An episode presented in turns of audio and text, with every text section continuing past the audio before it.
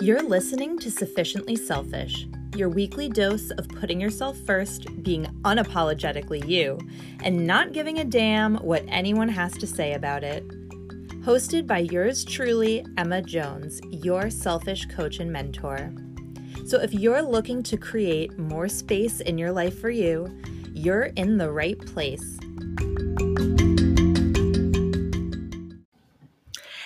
Hey guys, what's up? This is Emma, and we are back for another episode of Sufficiently Selfish. This week, the topic is near and dear to my heart because we are talking all about goal setting. And if you don't know, I was a project manager for about 10 years in various software development and technology companies. So I damn sure know how to set a goal. So, again, regardless of the size of the goal or how much time it will take to accomplish, this framework you can follow step by step to make sure you are always setting yourself up for success with the goals that you are working towards. Having this experience with goal setting has been such a great tool to have in my coaching belt because everyone comes to coaching with a goal whether it's to regain balance in their lives, quit smoking, increase their confidence, transition to a new career. Really, no matter what the goal is, the foundation of coaching is to gain the support you need in order to get from where you are now to where you want to be. And sometimes that is as simple as getting assistance setting the right goals and setting solid goals. But I'm going to take away the need for you to go see a coach to set your goals by giving you a framework that you can leverage. Don't worry, there's no need to take notes. I've linked a worksheet in the show notes that's going to walk you through each step of the process that I'm about to explain.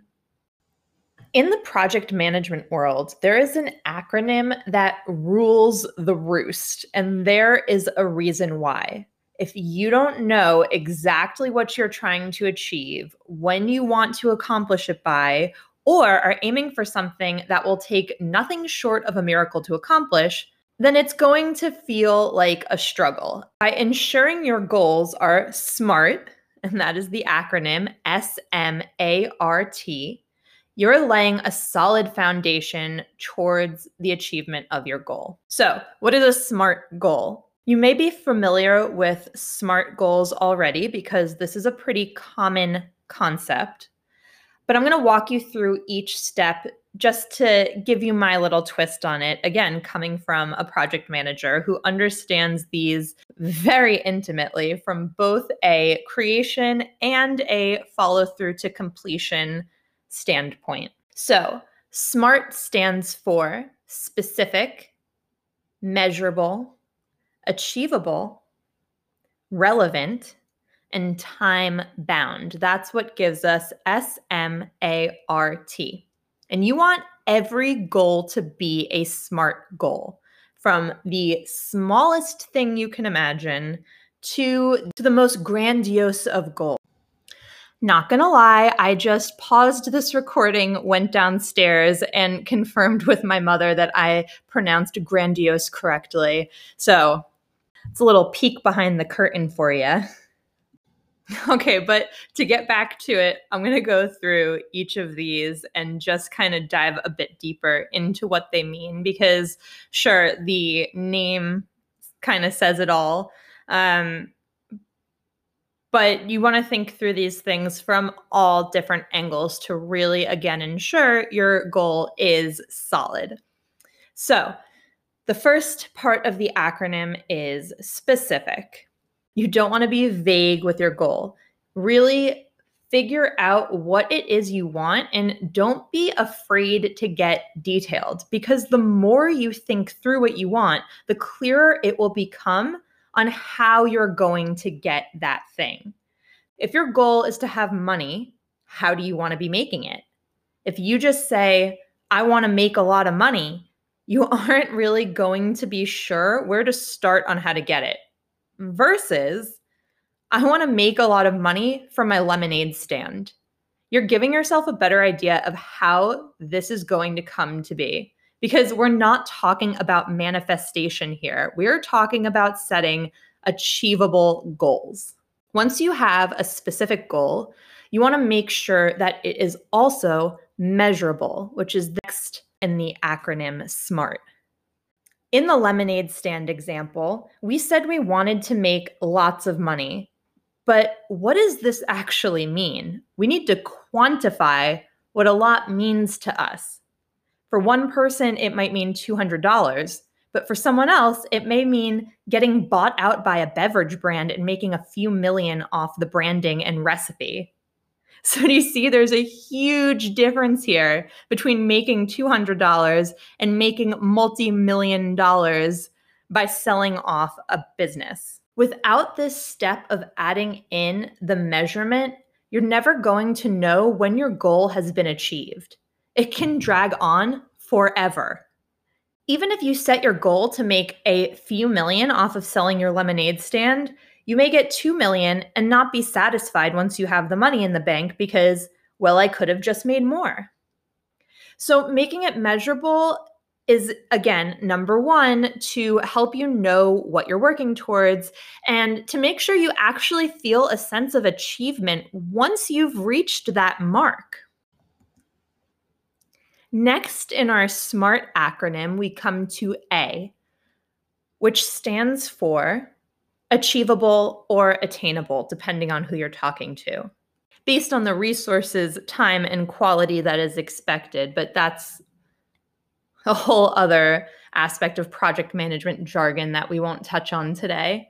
As a coach, I'll say that depending on the type of goal you're setting, you could leave this out. If you're setting long term goals, I would say don't limit yourself because your rational brain may think that earning 10 million off a lemonade stand is absurd. But if you don't set your goals high, you're going to keep yourself low. A personal example of this is when I got my first job out of college working at the American Red Cross. I said to myself, by the age of 30, I want to be making a $100,000 salary. Now, I hit this salary by the time I was about 26 or 27. So just imagine what I could have reached by the time I was 30 if I had set my sights higher. Coming from a project management standpoint, the A is one of the most important parts of this acronym. If I'm working at a company on a project, I need to make sure that that thing that I'm promising to someone else is achievable. This is one of those things I'm going to completely butcher as I try to explain it.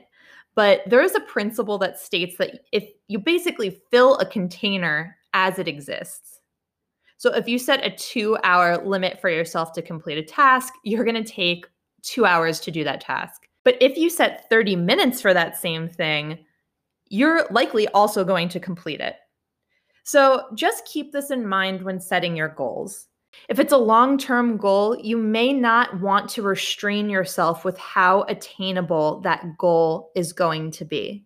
However, for shorter term goals, I highly recommend you do not leave out the attainable aspect because we are not manifesting here. We are working on setting goals that we can work towards and achieve.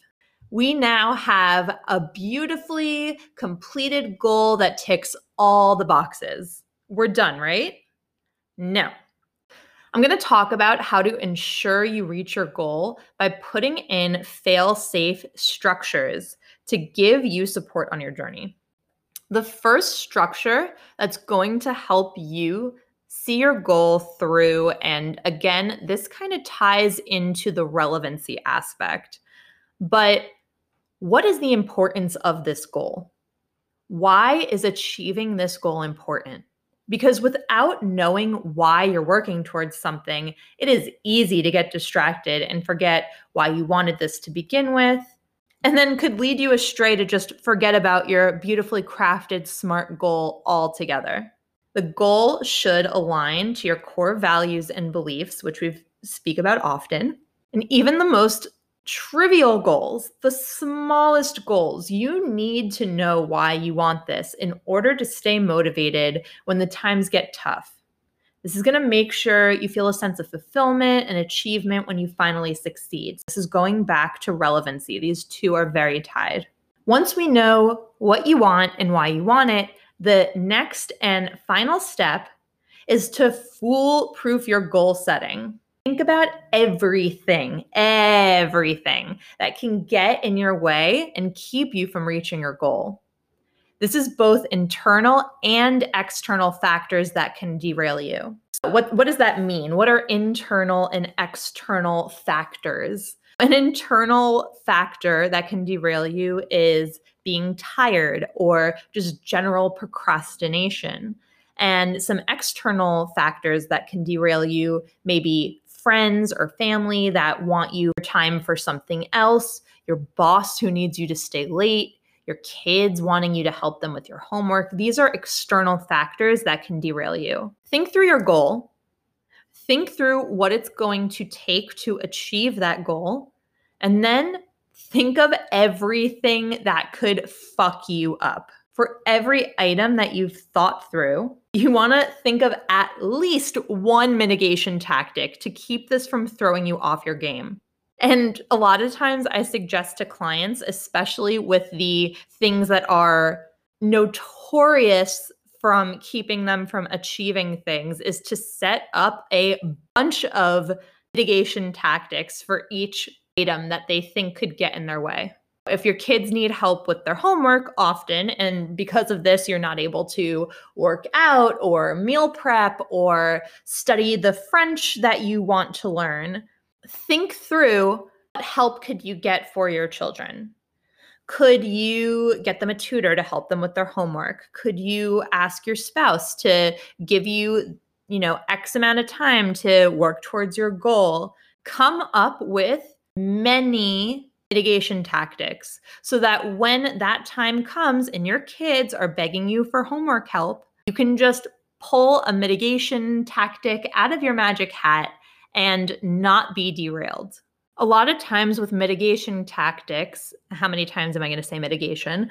Um, they generally boil down to either being flexible or being firm and setting boundaries. That's a common theme that I see. And in my experience as a coach, this is really the most important thing you need to focus on once you have a smart goal. Your why is great and it's really important, but most people let these things that derail them keep them from achieving the lives that they want. By knowing how you're going to get ahead of these things that throw you off course, you are really just like skyrocketing the amount of success that you're likely to reach. I'm going to reiterate again because I think this one's really important. Whatever your goal is, coming up with ways to overcome the distractions or the you know, bombs and before you encounter them is going to help you stay strong and stay the course. Similarly, you're going to want to come up with a list of support systems that are going to help you achieve this goal. Examples are finding an accountability partner, setting alarms on your phone, putting reminders on your calendar, hanging a picture of your goal somewhere where you'll see it every day, like a vision board, Creating structures to help support your goal will keep you focused on the prize. If you combine this with having a well defined goal, that will help you achieve something meaningful. You're all set up for success. All right, I know this may sound like a long process to get started on something you want, but if you really want something, isn't it worth putting in the work up front to make sure that you're able to follow through and actually achieve your goal. Just like a tailor, project managers and coaches like to measure twice and cut once. This is how we make sure our projects and our clients' goals stay on track. Don't forget, this is all in a worksheet that is linked in the footnotes. So it's going to walk you through each of these steps in this framework so that you can create your own project manager and coach approved goals every time.